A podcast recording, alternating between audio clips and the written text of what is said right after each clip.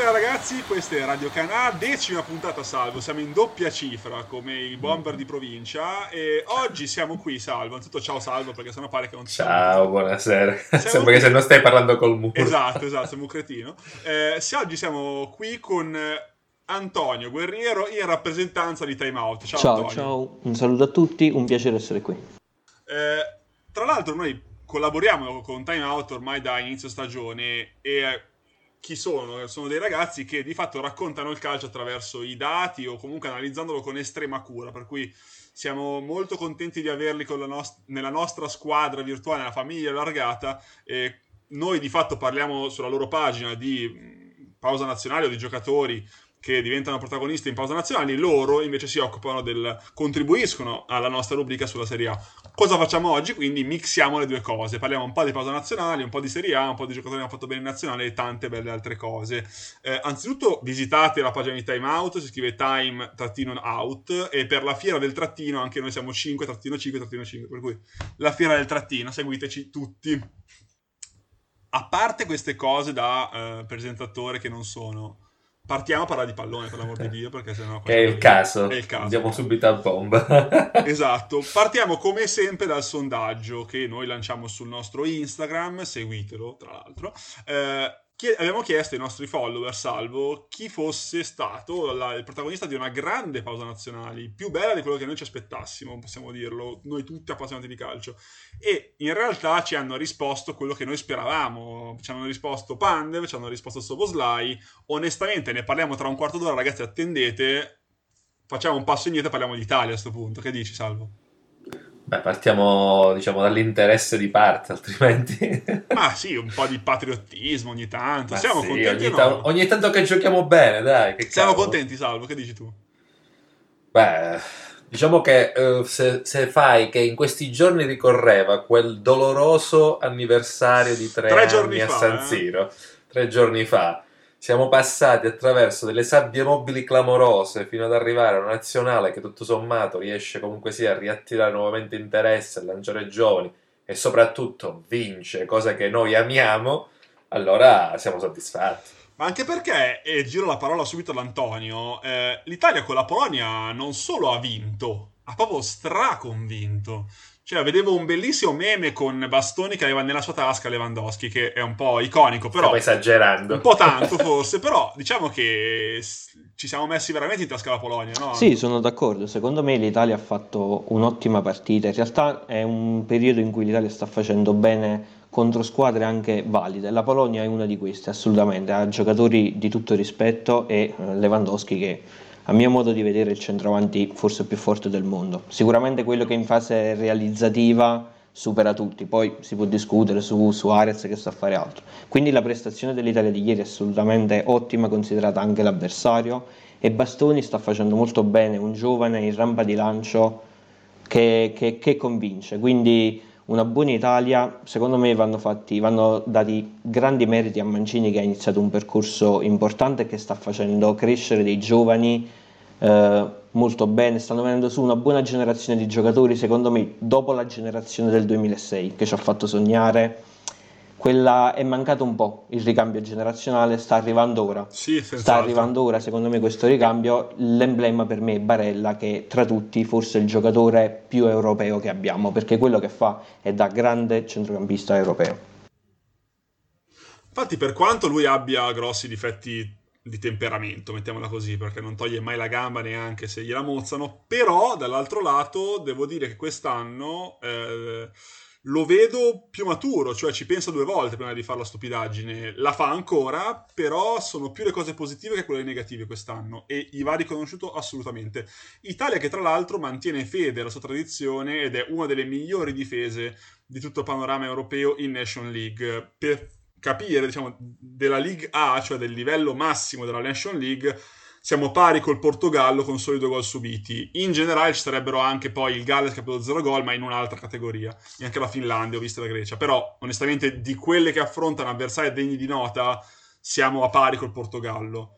Cosa che però un po' ci penalizza e unico forse punto debole o meno forte è il fatto che sotto porta sbagliamo ancora tanto. Eh, ieri Belotti, vabbè, abbiamo visto fare troppo, qualcosa di... Ecco. Troppo, troppo, troppo. Però devo dire la verità, eh, il fatto che l'Italia abbia ancora come eh, top scorer eh, della storia Gigi Riva vuol dire che è sempre mancato anche ai tempi di Vieri, tutti i bei attaccanti, l'attaccante che segna una caterva di gol. E, que- e questo, questo trend non sembra arrestarsi, salvo, perché abbiamo fatto soltanto 5 gol, siamo, se non sbaglio, intorno al decimo posto come attacco. Guarda, credo che le ultime due partite di Nations League, eh, perché se evitiamo di parlare di amichevoli che sono proprio fine a se stesse e sono niente più che un allenamento di 90 minuti, ma quelle, mh, mm, i test più provanti con Olanda e Polonia, dove abbiamo avuto N occasioni, cioè ieri sera si, sono, si è perso il conto delle occasioni che abbiamo sbagliato in ripartenza per un controllo orientato sbagliato prima del tiro, perché l'arbitro, aggiungiamolo anche al conto, non ti fischia a rigore, perché eh, hai sbagliato l'opzione nell'ultimo, nell'ultimo passaggio. Abbiamo sbagliato e sbagliamo comunque sia una percentuale di eh, azioni da chiudere veramente molto alta, il che per eh, comunque sia un torneo importante si traduce poi spesso e volentieri purtroppo in un'eliminazione. Anche perché in Nation League, se vinciamo con la Bosnia, dovremmo scontrarci con Belgio, Francia e Germania. Cioè, Così, nel senso, una robetta. Esatto, nel senso non è troppo spazio per sbagliare. E Antonio, prima di passare invece a parlare di centrocampo e anche un po' degli esterni, che è una cosa che mi incuriosisce molto, ti direi, ma secondo te Mancini sceglierà ba- eh, Belotti o Immobile nel tridente? Perché questo, questo dualismo sembra aperto, ma in realtà potrebbero anche giocare assieme, per quanto il tridente sembra una certezza inossidabile. Allora io rispondo in maniera ironica, Caputo. No, no, scherzi a parte. Scherzi a parte, peraltro Caputo però Potrebbe Caputo in realtà eh, la battuta è battuta Ci fino a un certo punto eh. perché comunque è un calciatore che sta facendo molto bene Personalmente credo che Immobile ad oggi abbia qualcosina in più dal punto di vista realizzativo, anche se poi in Italia lui non ha mai fatto quelle grandi pre- non ha mai replicato le prestazioni viste con, con, la Lazio. Però forse gli do qualche punticino in più. Belotti dal canto suo, secondo me, fa un lavoro eh, maggiore in diversi, in diversi aspetti. Quindi secondo me sarà un, un... e forse è più adatto forse più... cioè secondo me sarà un ballottaggio che per la verità non sarà mai risolto o sarà una, una, la staffetta che, si, che, che, ci sarà fino all'europeo oppure sarà risolto davvero sotto sotto, quindi è ancora molto difficile. Questa stagione fondamentale, mm, credo, per questa scelta. Secondo me, prima di chiedere anche a Salvo, io dico che probabilmente per questo tipo di schema, eh, con gli esterni, poi capiamo di cui parleremo a breve, Belotti forse è quello che può raccogliere più facilmente quel tipo di palloni che arrivano da Insigne, da Berardi e dal centrocampo, che comunque è un centrocampo di grande corsa e che ha nelle geometrie vere di fatto Giorginio e qualcosa delle due mezzali più o meno. Cioè, ci manca il trequartista, il numero 10 vero, non so come dire, perché è un modulo così costruito.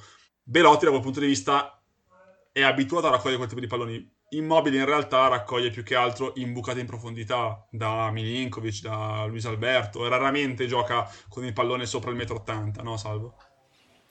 Mm, quello che dice è vero, uh, tendenzialmente sono d'accordo che Belotti se giochi con due ali eh, particolarmente larghe o comunque sia più abituate a centrare eh, poi l'area con delle dei rientri e dei cross potrebbe essere comunque un giocatore più adatto per il modulo. Detto ciò, eh, ad esempio anche ieri sera si è visto che molto spesso eh, una delle peculiarità degli azzurri è stata legata al fatto dei, eh, dei, mediani che vanno a cercare l'inserimento, quindi in quel caso anche Immobile può giocarsi le sue chance. Secondo me, in, dire, con il passare degli impegni e in funzione dell'avversario che incontri, il fatto di poter scegliere fra un attaccante, se vuoi, più da area e uno comunque più eh, propenso a giocare nello spazio, hai a disposizione due assi che mh, mm, possono comunque sia tornarti assolutamente utili. Io chiuderei il discorso Italia parlando delle ali, perché secondo me ieri ho letto un post un po' provocatorio di un giornalista abbastanza noto che ha detto che la differenza tra l'Italia e le grandi potenze del calcio europeo è che Gnabry, che è la, l'ala migliore del Bayern, è l'ala migliore della Germania, che Mbappé, che gioca al PSG, è l'ala migliore della Francia e che l'Italia si trova ad avere le ali migliori a giocare in provincia. Lui faceva menzione a Berardi che giocava al Sassuolo. Io ci aggiungo anche Insigne che per quanto sia un ottimo giocatore comunque gioca in una squadra che non sempre si trova nell'elite del calcio europeo, per non dire saltuariamente. Eh, secondo me questo è un fattore determinante o no?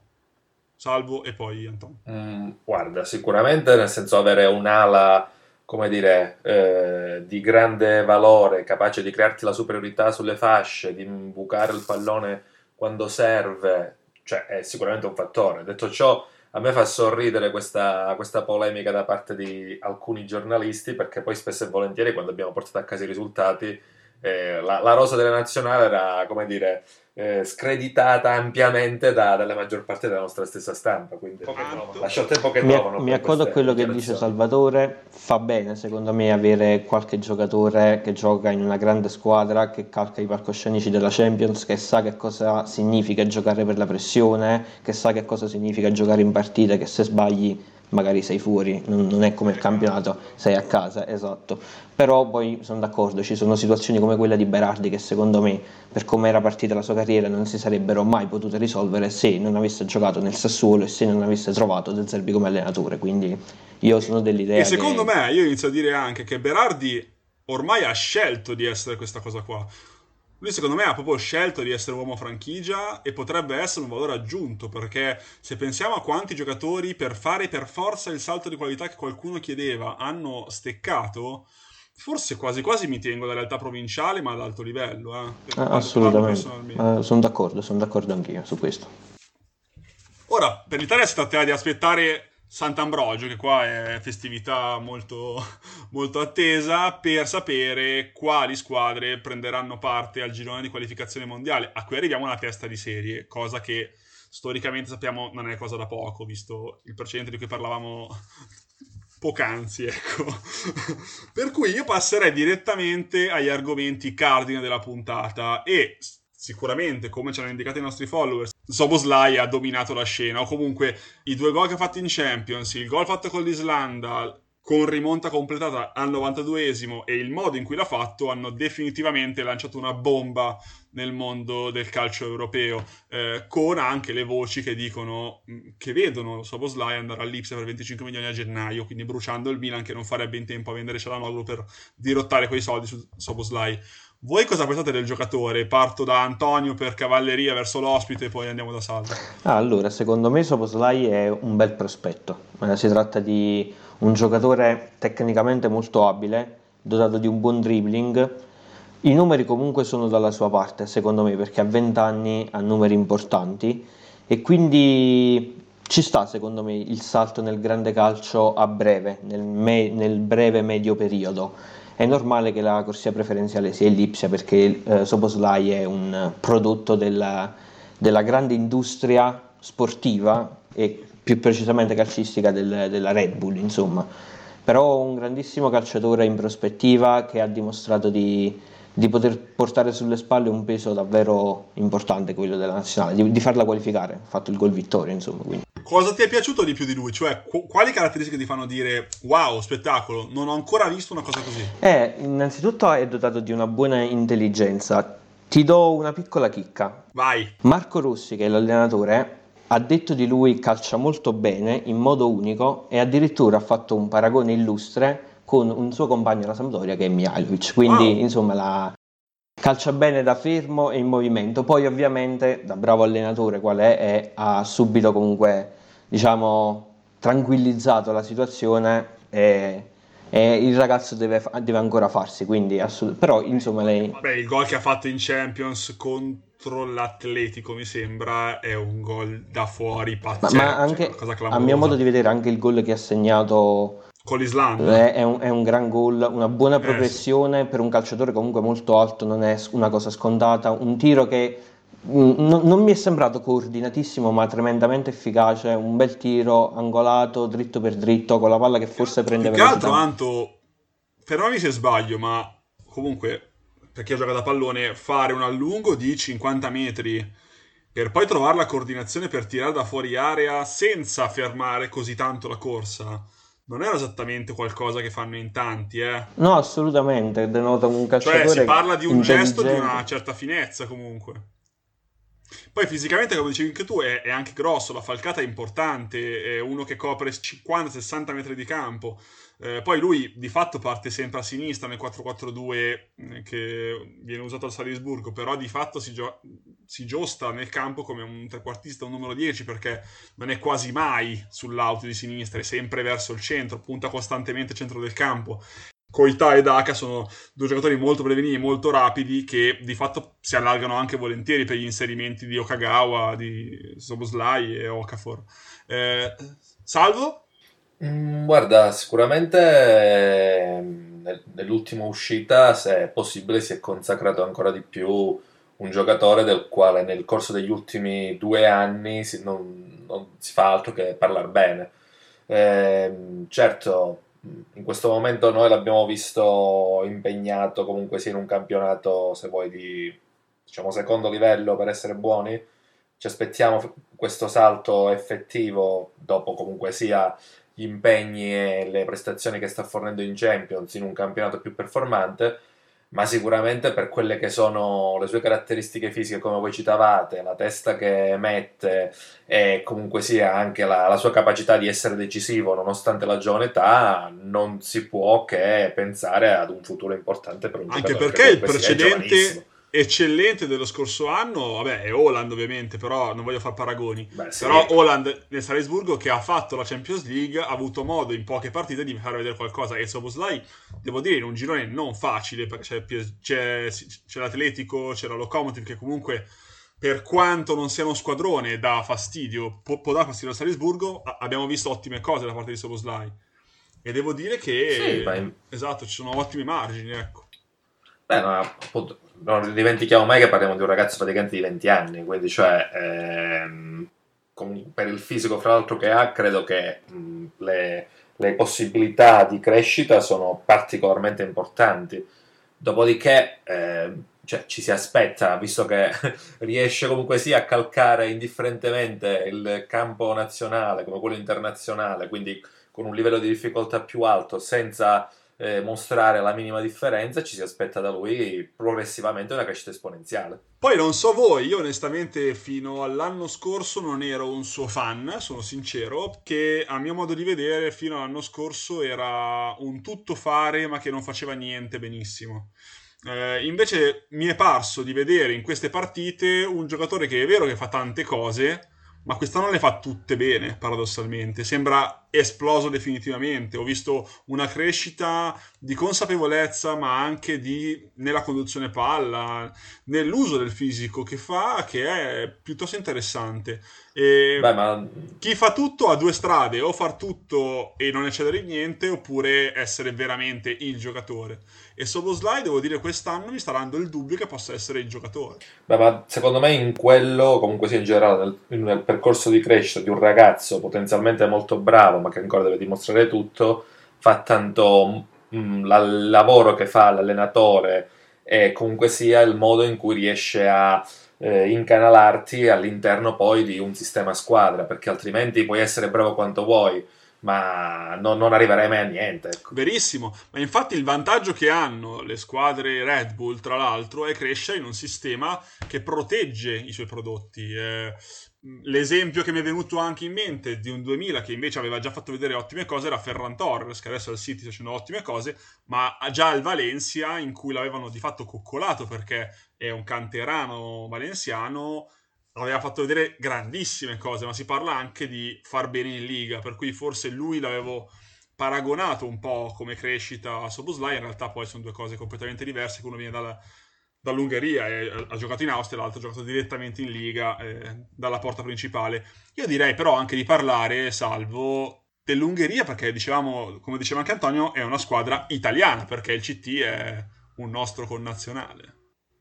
Sì, un nostro connazionale, tra l'altro, se vogliamo, è arrivato alla ribalta della, dire, della massima selezione un po' per caso, perché comunque sia lui, eh, pur essendo cresciuto, avendo fatto una sua onesta carriera tanto da, da, giocatore, fra l'altro non so se sai che ha vinto una Coppa Italia con Mancini eh, alla Sampdoria e fra l'altro ha avuto esperienza in Messico allenato eh, anche da Bielsa. Questa cosa è, è fantastica, scoperta Così mentre spulciavo... Cos'era l'Atlas e... di essa, ricordo male, eh? Sì, esattamente. E... Dopodiché si ritrova comunque sia proiettato nel calcio maggiaro all'Onved, che è uno storico club di Budapest, quasi per caso. Era arri... arrivato in un momento in cui il club non godeva di, eh, di chissà quale, quale fama, lo porta alla vittoria e dopo un passaggio nel campionato slovacco si ritrova le chiavi in mano di una nazionale di cui fondamentalmente eh, conosce tanto perché si è trovato a lavorare nel ciclo di una eh, generazione di calciatori che stava cambiando. Quindi da questo punto di vista credo che il suo lavoro sia stato pressoché perfetto. Eh, direi, cioè alla fine si è trovato comunque la, l'Ungheria ha fatto anche gli scorsi europei facendo una buona figura, eh, ha fatto tre pari mi ricordo col Portogallo, era nel girone dell'Islanda, poi con la magia delle, terze ripescate è stata un po' una festa, però diciamo che è stato un girone comunque bello da vedere e anche in quel caso l'Ungheria che ancora schierava il vecchio Zuzak, Zuzak lì che è il cognome impronunciabile, ehm, era comunque una nazionale molto, diciamo così, artigianale, non so come dire, però era efficace tutto sommato, erano belli... Beh, se vuoi dopo anni comunque sia in generale di anonimato della, della nazionale, cioè arrivare a, a giocarsi una qualificazione europea, ti fai una Nations League comunque sia più che onesta per, per, il tuo livello, ti fai una qualificazione ai prossimi europei, sempre tramite la porta dei playoff, siamo d'accordo, però comunque sia, arrivi di nuovo in un'altra qualificazione, cioè, Tra l'altro, Anto, non sono risultati se non sbaglio, Anto, poi prima di quell'europeo l'Ungheria non era nel giro della grandi nazionali dai tempi di Puskas tipo. Eh, hai detto bene, hai detto bene perché l'Ungheria ha scritto la storia del calcio negli anni 50, è stata una delle nazionali più forti, addirittura nel 54, quando eh, è arrivata in finale contro la Germania dell'Ovest, era da, data da tutti come favorita assoluta e la sconfitta fu qualcosa di clamoroso, anche perché i Magiari erano in vantaggio 2-0. Poi da lì, da quella sconfitta, qualcosa si ruppe e l'Ungheria non è, non è, mai più riuscita a ripetersi e non è mai più riuscita a presentare una selezione che fosse alle aspettative di quella, anni di anonimato fino per l'appunto a, a, agli anni dal 2010 in poi sostanzialmente in cui sono riusciti a trovare una quadra, difficile ovviamente fare un paragone con eh, le, le annate ormai di 50 anni fa, però insomma il lavoro sta pagando perché due europei di fila non, non sono certo poco, quindi Bravi, bravi loro, Beh, no, bravi loro. Si parla comunque dell'Ungheria che ha un bacino d'utenza relativo. In... Aggiungo che Rossi è, è, stato molto bravo perché il risultato positivo al Covid, quindi lui non ha allenato direttamente la nazionale come Mancini, però diversamente da Mancini eh, l'Ungheria aveva una partita che era in o out, dentro fuori, fondamentale. Lui è stato molto bravo comunque a, a tenere in piedi lo spogliatoio, a non, a non creare allarmismi eh, e quindi è stato bravo anche nella gestione non solo tattica ma anche temperamentale insomma, del, dello spogliatoio. Guarda, aggiungo anche io un paio di note, cioè guarda poi il caso perché l'Ungheria entrando come squadra qualificata ai playoff va eh, nel gruppo F e guarda caso rincontra proprio la Germania eh, e si sfideranno a Monaco di Baviera e nei corsi e ricorsi storici altra squadra qualificata all'ultimo, la Scozia, va a rigiocarsi con l'Inghilterra nel gruppo D e subito all'istante quando ho visto quella qualificazione ho detto cacchio il gol di Gascogni quanto era stato bello. A Inghilterra 96 cioè spettacolare ma tra l'altro, ragazzi, quello che poi dell'Ungheria va detto è che ha vinto appunto con l'Islanda in rimonta, perdeva fino all'88esimo, due gol pum pum, 2-1. Islanda che era la nazionale dei sogni, diciamo, agli europei, che poi adesso è crollata ma- ma- malamente perché comunque anche qua il bacino d'utenza era molto molto stretto, era l'allenatore non ha fatto grandi cose. E l'Ungheria poi nella, dopo lo spareggio ha fatto uno pari contro la Serbia in Nations League e Serbia, che è il nostro secondo argomento, e passando alla Serbia devo dire che è una nazionale che io ogni volta ripongo delle aspettative, è una squadra che avrebbe un sacco di giocatori, ma che puntualmente delude. È, addirittura è ultima in un girone con Russia e Ungheria appagliate a 8 punti prime, la Turchia a 6 punti che è una buona nazionale, la Serbia non è riuscita in nessun modo a uscire dal guado.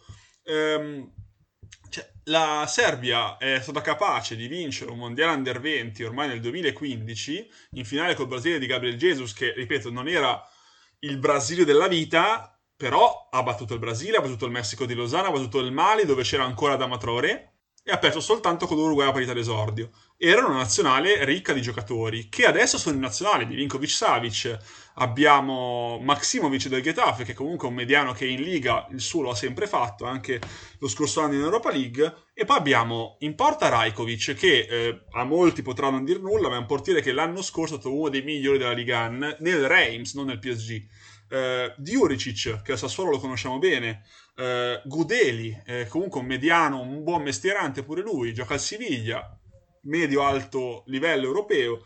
Abbiamo Milenkovic, abbiamo vabbè, Lukic, che comunque anche lui è un mestierante, Kostic, Eintracht Francoforte, Radonic, Marsiglia, anche lui in Ligan, ottime cose, specialmente a parità in corso. Jovic forse si è un po' perso per altri motivi.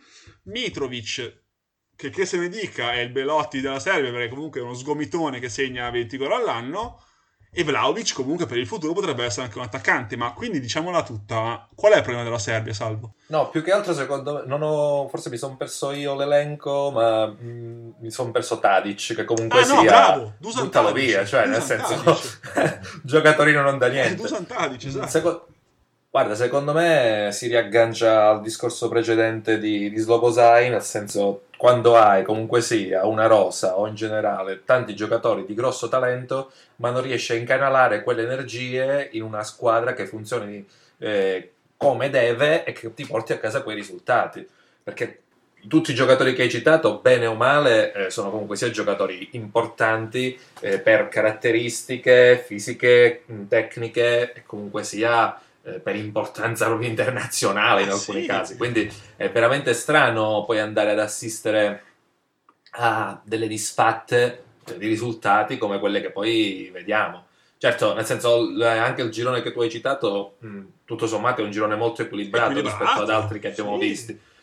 Però detto ciò, non andare a trovare il risultato in alcuni casi è veramente clamoroso. Anche nel caso dell'eliminazione con la Scozia, dopo una gara che tutto sommato, mm, non ti dico che la stavi portando a casa tranquillamente, però una gara mm, grosso modo dominata, uscire ai rigori in questo modo fa veramente molto male. Anto, che ne pensi? Io mi accodo a tutto quello che ha detto Salvatore, sono completamente d'accordo. Io credo che la Serbia, come un po' tutte le nazionali della ex Jugoslavia, abbia una quantità di giocatori di talento non indifferente il problema è che non riescono a trovare continuità. L'unico esempio, l'unico controesempio, secondo me, è la Croazia che nel 2018 ha fatto quello che ha fatto. Poi per il resto. E anche nel 98, quando tu nascevi e c'era già una nazionale. Poi, però, diciamo che non sono mai riusciti, non c'è mai stato un sussulto negli europei in questi 20 anni non, non, non, si consacrano mai. A livello di giocatori individualmente secondo me sono davvero forti. La Serbia, ti do una, una statistica che io ho trovato molto interessante relativa al nostro calcio, è la quinta, i serbi sono la quinta etnia più rappresentativa più rappresentata in Serie A, tolto ovviamente quella italiana, dietro a etnie quali Brasile, Argentina, Spagna e Francia, che sono ovviamente giocatori che sì, certo. Al quinto posto c'è per l'appunto la Serbia, quindi questo ci dà una dimensione del valore individuale del, del, del, calcio, ma non del collettivo che secondo me non ha ancora trovato la propria... Il discorso è, hanno tanti giocatori forti, ma negli stessi ruoli. Nel senso, abbiamo detto Maximovic, Milenkovic, Nastasic, sono tutti difensori centrali. L'ultimo terzino che hanno avuto, Kolarov, che in questo momento ha 35 anni ed è in una fase della carriera discendente. Centrocampisti hanno o tanti mediani, Gudeli, Gruic, eh, hanno Maximovic del Getafe, oppure hanno l'unico centrocampista, ehm, diciamo, spendibile in più ruoli che è Milinkovic Savic, e Dio l'abbia in gloria per la Serbia. Tanti trequartisti, Tadic, Diuricic, però di fasce pure non ci sono. Attaccanti ne hanno di fatto tre per un posto o per due posti. Ehm, mancano, secondo me, tutte le catene laterali praticamente. Ehm, magari è, è una mia congettura che sarà sicuramente forzata sotto certi punti di vista e sicuramente qualcuno si opporrà per questa mia affermazione, però potrebbe anche darsi che mettere insieme giocatori spesso così simili è un problema, no?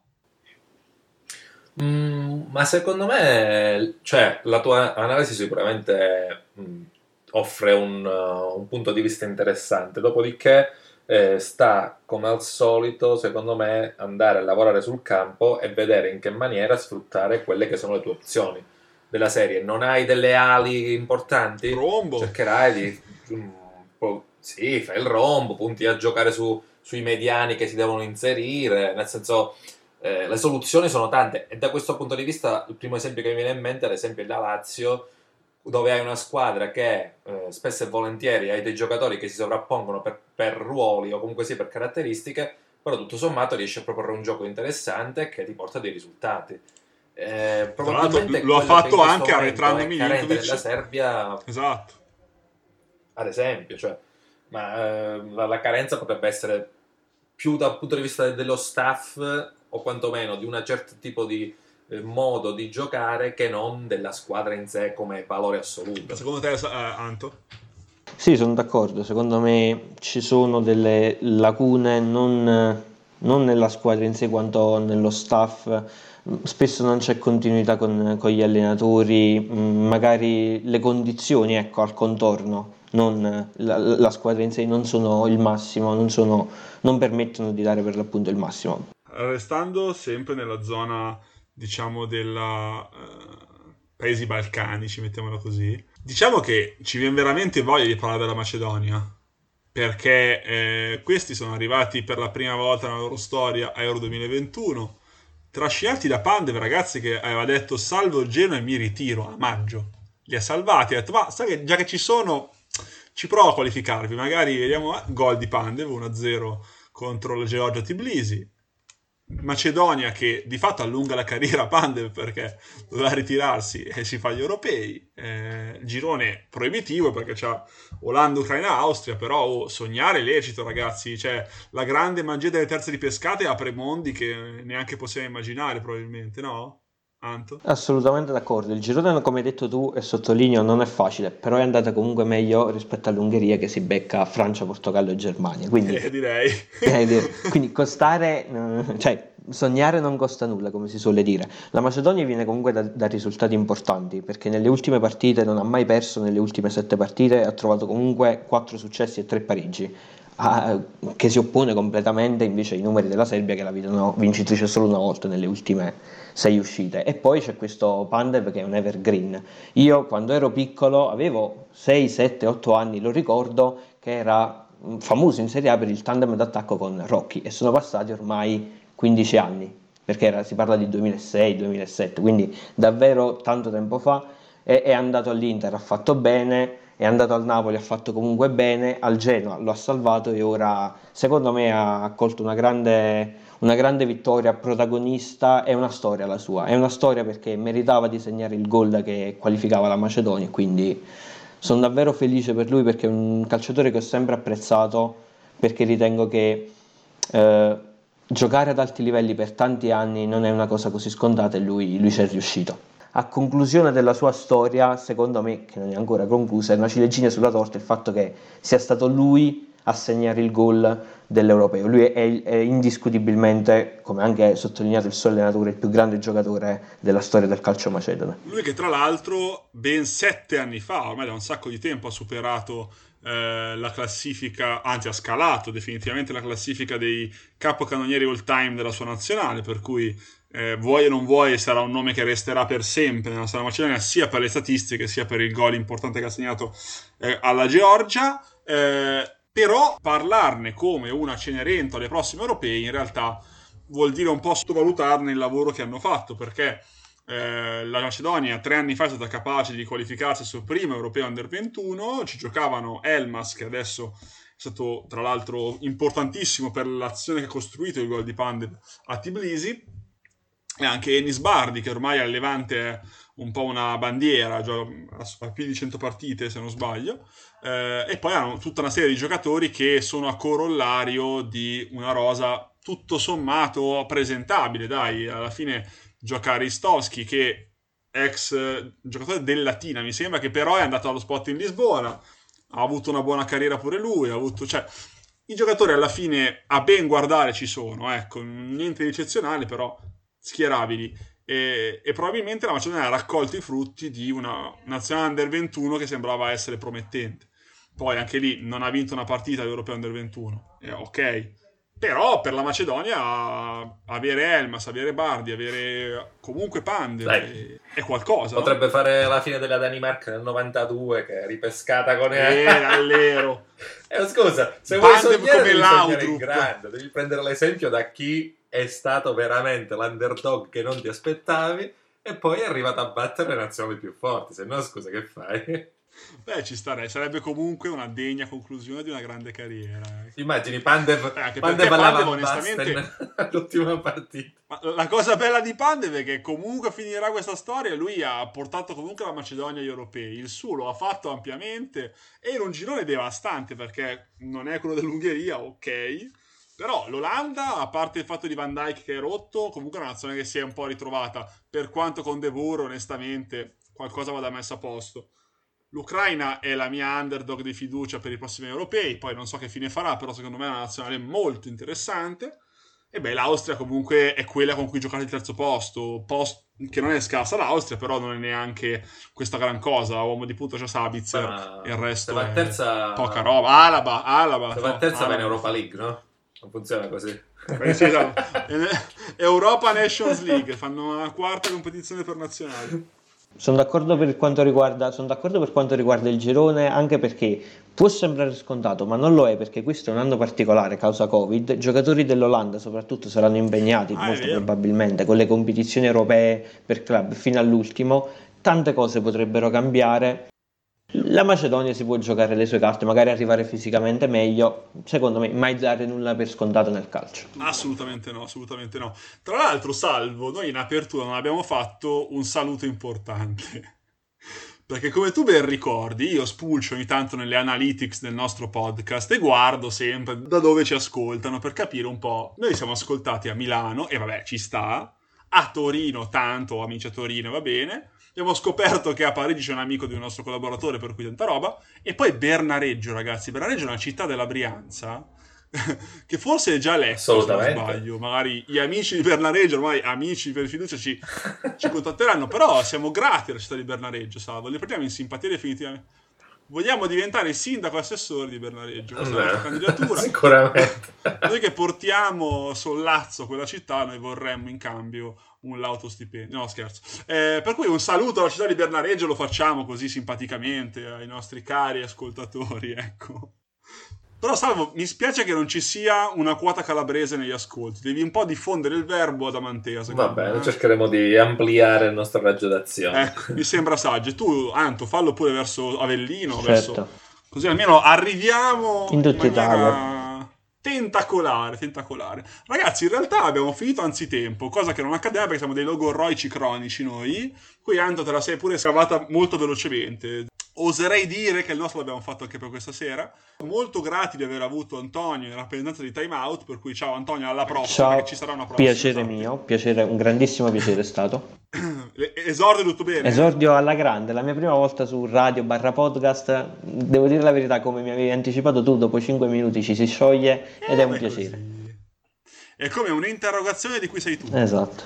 Ciao Salvo, alla prossima. Ciao, alla prossima. Di cosa parleremo la settimana prossima? Sai che non lo so. Ci penseremo adesso in questi giorni. Ci penseremo? Sì, ok, certo. stavo fare uno spoiler anche a me che non lo so. ciao ragazzi, alla prossima. Ciao. Ciao.